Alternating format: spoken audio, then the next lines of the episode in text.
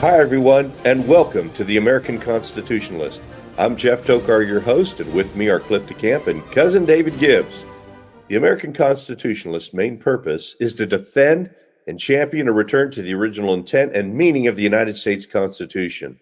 In addition, we at the American Constitutionalist are not afraid to mix politics and religion because we believe in America they're inseparable. America was built as a Judeo Christian nation, and history proves it. You can hear how if you go back and listen to episodes 39 and 40 of TAC.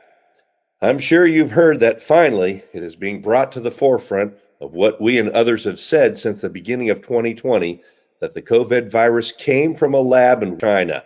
The left wing liberals and their media denied it, but now truth and evidence is piling up on them.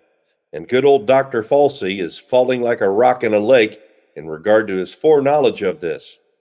Now, one of the big questions now, gentlemen, and even a year ago, is was this an intentional release on the world by China, or did it get out unintentionally?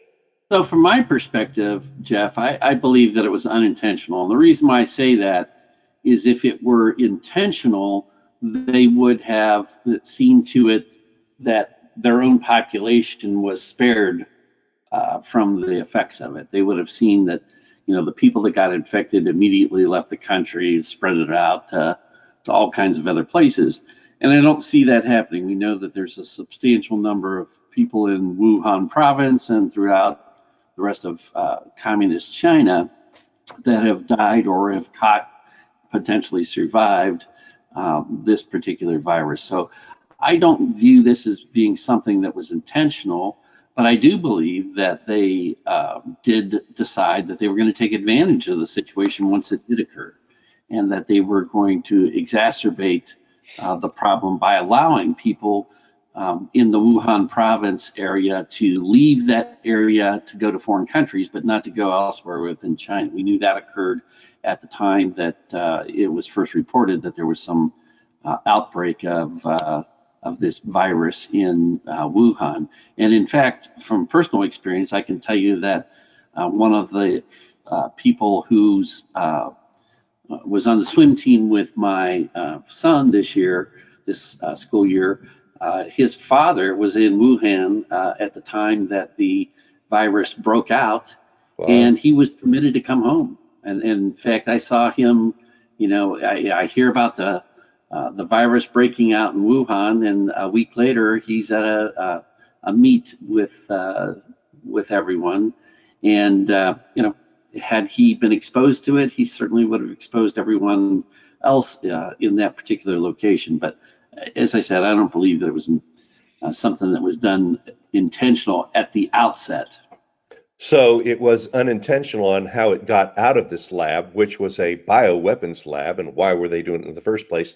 But how quick they were to intentionally isolate Wuhan and let it go to the rest of the world. And with the Chinese New Year being celebrated, that's how a lot of it came back to Europe so quick because so many went home to celebrate and then they traveled back and they brought the virus with them. Yeah, absolutely. And it, it did spread first.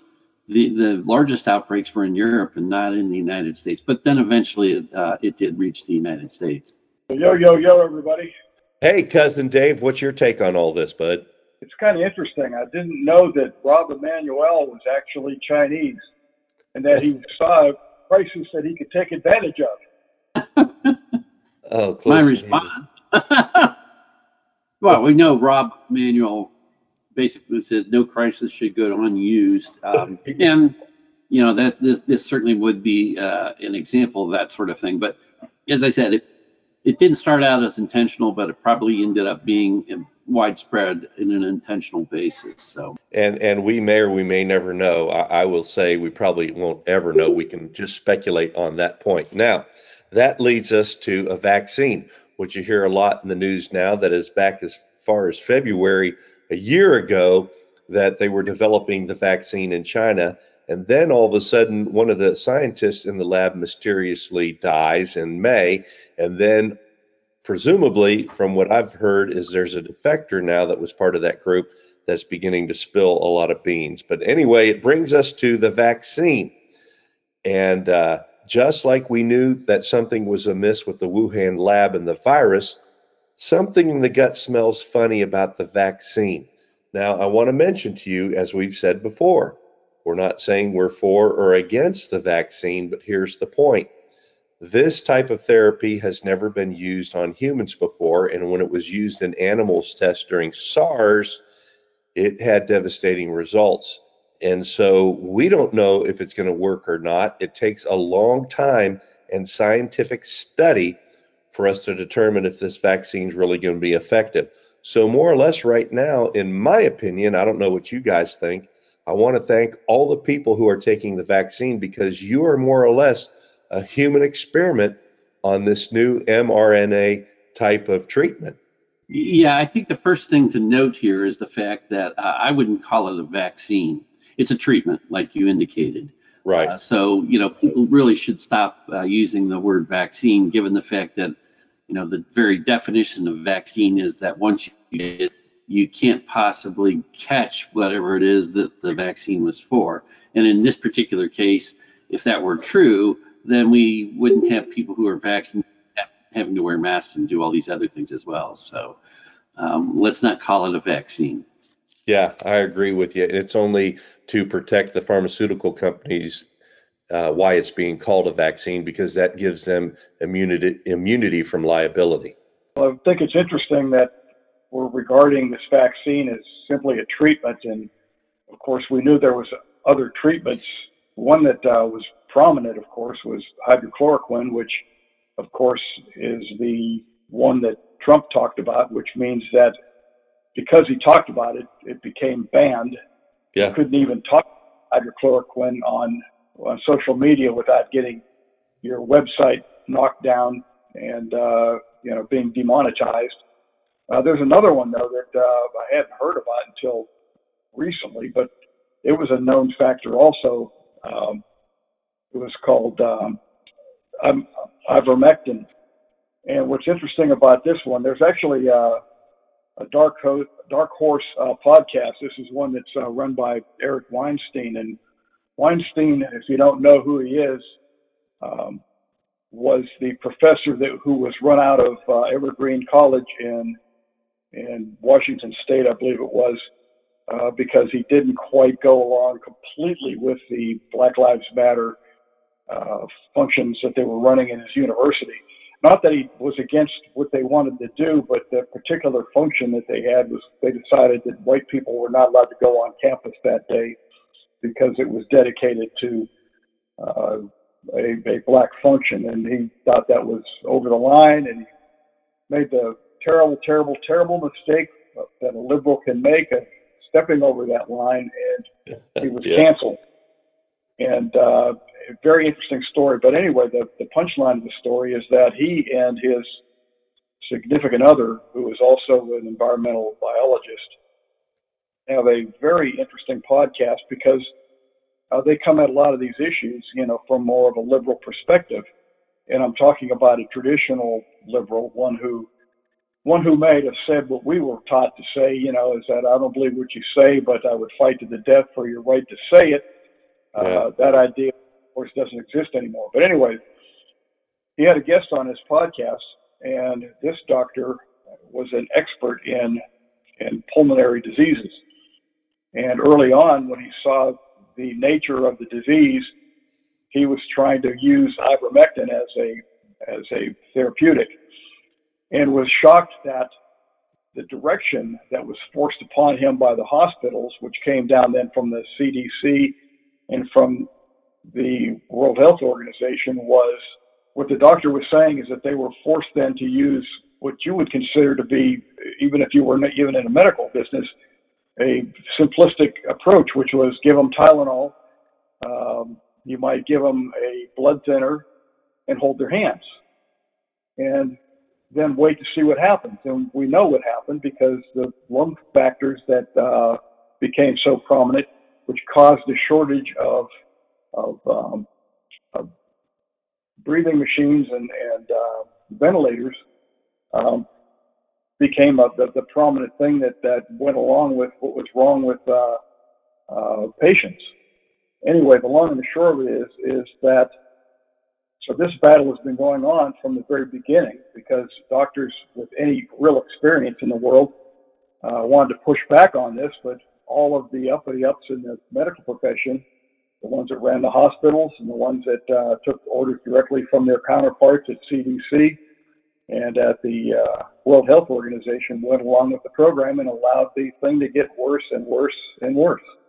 Well, you could probably follow the money trail, as we always say, and that'll lead you right back to the people who are trying to use power and control over us for alternative results in their favor.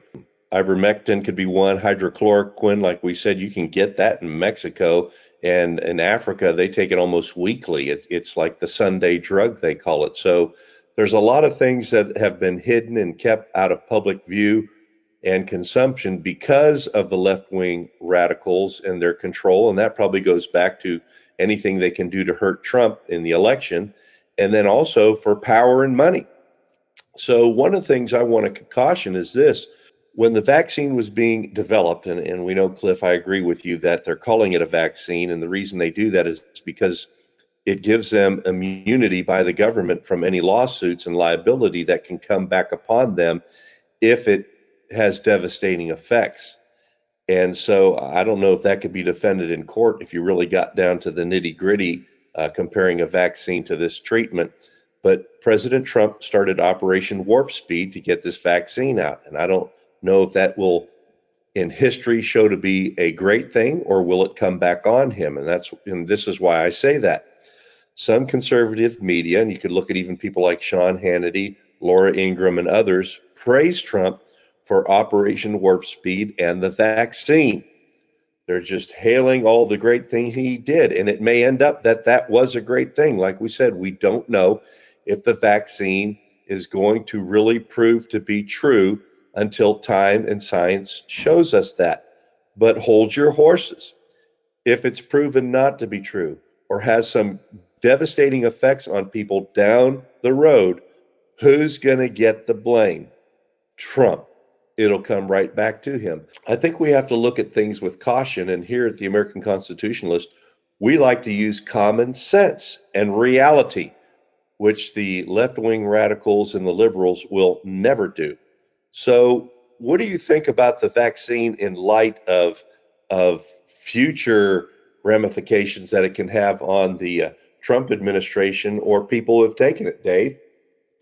You know, it's interesting that Trump will be the one to take the blame if it turns out that the vaccine is a is opposite of what we think it's supposed to be. You know, the punchline of the joke is this: you know, he becomes he's elected president. There's a complete infrastructure of government that exists, part of which is the CDC. There's a outbreak. You turn to the experts for their advice It'd be no different if you know if a fire broke out and he he went turned and said, "Who do we call when there's a fire?" You know, and they showed up with a truck full of gasoline. You know, yeah. what are you supposed to do when when you go to the experts that are already there? It's not his experts; it's government's expert, people who've been in positions, and obviously Fauci's been in a position of power in the health community for dozens of years. And so you go ask their opinion, and they tell you something, and then you have to rely on their judgment and the input of others that might be around. But you're stuck doing what they tell you to do, basically, because what do you know? You're not an expert in the field, and so so then we find out that the guy who's giving them advice is actually the guy that's helping fund gain of function research in China for crying out loud. Why are we yeah. even doing? It, it makes no sense how this has happened, and the unfortunate part about you know, Dr. Fauci, the CDC, is that while we have come to rely on their opinions, their opinions have become politicized. They're not scientific, they're political opinions. And, uh, you know, we need to be cautious of that. We need to be mindful of the fact that what we're hearing from them uh, has as much to do with politics as uh, it does with medicine. In fact, actually, more to do with politics than medicine.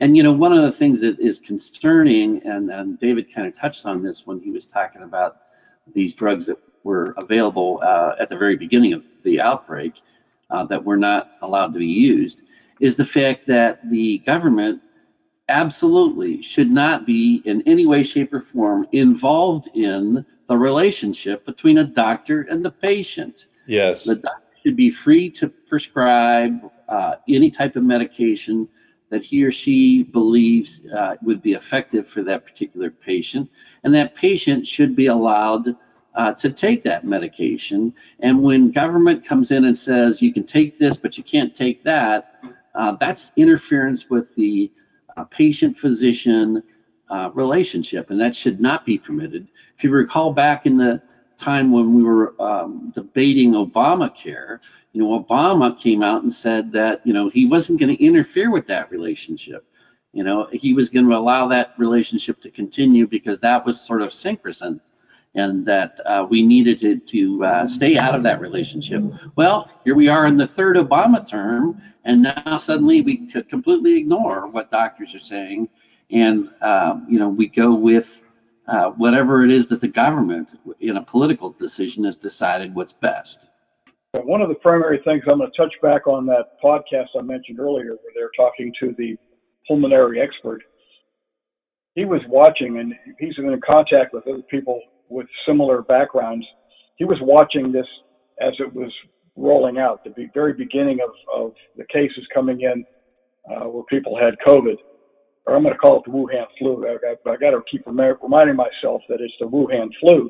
He saw the way that this was happening, and he saw that there were things that he would have done and wanted to do, okay, because he could see that there that that if he would have used eh, different drugs, there would have been positive results, okay, but he was prevented from doing it. I mean, the hospitals clamped down and he knows that this the same reaction was going on all over the country. That people were saying, "Well, I've seen this kind of thing before," you know. So essentially, they they they disallowed the experience of any doctor who had who saw and understood the symptoms and had a a, a treatment for it, but they were shot down because we had to do what the government said.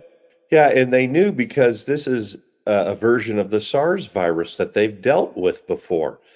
And so there's a lot more that's going to have to be revealed, hopefully, down the road about this. And where's it going to take us now, this so called vaccine? How much further will it impinge on our freedom to travel and move about? For instance, in China right now, they have a lot of electronic technology they used where here you take a vaccine, you get a, a card. There you take a vaccine and you're put into a database. You can't go into a train station, to an airport. You can't move around unless your electronic signature doesn't indicate that you had that vaccine. You know, one of the things I saw today or heard today was the fact that there was a, a concert that was taking place, and I don't remember now who it was, but it's some rock concert that was going to be taking place. And the um, in order to attend it, you had to have had the vaccine. Um, and I thought to myself, you know, here we go. This is the start of it, where we're going to have, you know, people saying you can't attend this, you can't do that unless you have a have a vaccine.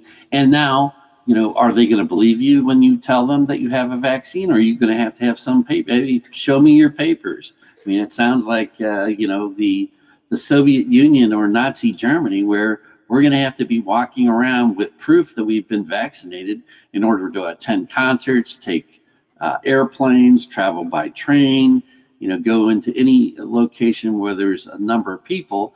You know, that's where this is leading to, or potentially could lead to. And we need to smack that down quickly uh, because that is not the way we should be handling uh, this situation. We have a virus that kills a very small portion of the population, portion of the population that we're well aware of who they are, who is who is uh, potentially uh, going to have adverse effects from this, and to shut down everything and force everyone to show their papers to attend events is not the way to handle this. Well, cover, Governor Abbott here in Texas put the kibosh on that uh, as far as it being required um, by corporations and other identities. But uh, it's going to be interesting to see what Carnival Cruise Lines does that sails out of Galveston, Texas. They're requiring you to prove uh, by documentation that you've had the vaccine. So you're right, Cliff. It's going to be interesting to see how this plays out over time and how it impinges on our freedom. And Dave, going back to what you said before, the government involvement. what are they going to do in their attempt to grab more power and control over us in regard to having some kind of vaccine passport or something like they do in China? Well, all I know is that if I show my Democrat voting card, does that qualify as being vaccinated? yeah, yeah, I think it, does. it does. mental health care too, but uh... yeah, absolutely. You remember how I asked people like me to pray? Uh, Proverbs 26, 27 says, If you set a trap for others, you'll get caught in it yourself. If you roll a boulder down on others, it will crush you instead. In the prayer, I said, God, let those who dig the pit of evil fall into it, and those who start the boulder of evil rolling, roll it upon themselves. Psalms 7:14 says, "The wicked conceive evil; they are pregnant with trouble and give birth to lies. They dig a deep pit to trap others and then fall into it themselves. The trouble they make for others backfires on them. The violence they plan falls on their own heads. I've always told you that the radical left Democratic liberals are experts at laying landmines they eventually step on themselves and blow up. And we're seeing this, I think, a lot now, and it really needs to happen more, especially as we get towards the midterm elections. Think of squirrels. You ever drive down the road and it seems always you'll see squirrels playing in the front yard, running around trees and stuff. Then a car comes down the road and all of a sudden squirrels like, you know, like dolphins on the front of a ship. Let's go run in front of the car. I think the Democrats' mascot shouldn't be a donkey. Well, in some senses, uh, intellectually it should, but it should be a squirrel. They're always hunting and hiding nuts, but when a vehicle of truth comes down the road, they run out in front of it and get crushed. Another example and this is just so vivid. Did you ever see a non potty trained toddler still in diapers, all right, still in diapers, drop a load in their diapers? You guys see that? They get red faced, their neck vein distends, they grunt, and then the color comes back in their face as they deliver a hot, steamy load of crap. Then realizing they're dirty, they try to ignore the smell or even hide so their defecant action won't be discovered. When confronted, they may even deny it. But as the parent or caregiver gives some close inspection, the discovery is made. Well, over a year ago, a load of defecant false information was delivered the left wing Democratic machine and their media cohorts about COVID 19. We knew something didn't smell right, but they tried to ignore it. They hid it, but now with inspection, we're seeing their dirty deeds. Don't be fooled. This is not the only load of we're being given by this destructive group and their media. They're defecating all over America and our Constitution. They're attacking our elections. They have, through fraud inside and outside of the United States, took and stole the election from the American people. We talked about that last week. Our Second Amendment rights are being attacked. Immigration is just out of control. Taxes are rising. Inflation will rise. There's false education incentives sweeping across this country that we're fighting. And then we just talked about COVID. We didn't even get into masks and then the vaccine. Proverbs 20, 27. The Lord's light penetrates the human spirit exposing every hidden motive. Godliness makes a nation great, but sin is a disgrace to any people. Right out of Proverbs 14:34. And gentlemen, we're seeing that, and I hope we see more of it in the elections coming up. Folks, don't give up hope. Stand and fight for truth. Fight for what is right for America. And that's why I say I hope Donald Trump or another candidate like him actually wins the next presidential election if the Democrats haven't fully mastered stealing elections now electronically and by other false ballot means. We're fighting that battle now, and hopefully we're winning it. If Trump could win, he needs to come into Washington blazing with his guns loaded, metaphorically speaking to those who can't understand uh, metaphors needs to come in with his guns blazing to clean up Washington, D.C. This is interesting. Somebody suggested he should run for Congress, win Congress, get the Speaker of the House, and then take over things and just really wreak havoc upon the Democrats in Washington and then run for president. No matter what, the next conservative Republican president needs to have the courage to clean house in Washington. And I mean, we've got to do it right this time. In the FBI, the DOJ, CIA, IRS, and all the other bureaucratic garbage in Washington, D.C. We need to clean it out. Just because they're presumed or supposed to be organizations or bureaucracy of honor, integrity, and character does not mean they are. The dominoes need to fall. We need to name names. All this corruption needs to be exposed, and people need to go to prison. Responsibility and accountability need to replace the same old political good boy network in Washington, D.C., for us to even have a chance to maintain this great republic. And that's on both sides of the aisle. We hope you'll share this podcast with your family and friends and subscribe to us so that you can get timely information, to truth on America, and continue to pray, pray, pray for God's divine intervention in America. You need to pray that God will grip and change the hearts of those who are leading this destructive path we're on, and that God will give courage to honest, conservative leadership across America, the ability to stand in the gap to do what is right and just for this nation. Proverbs 21 21 Whoever pursues righteousness and unfailing love will find life, righteousness, and honor.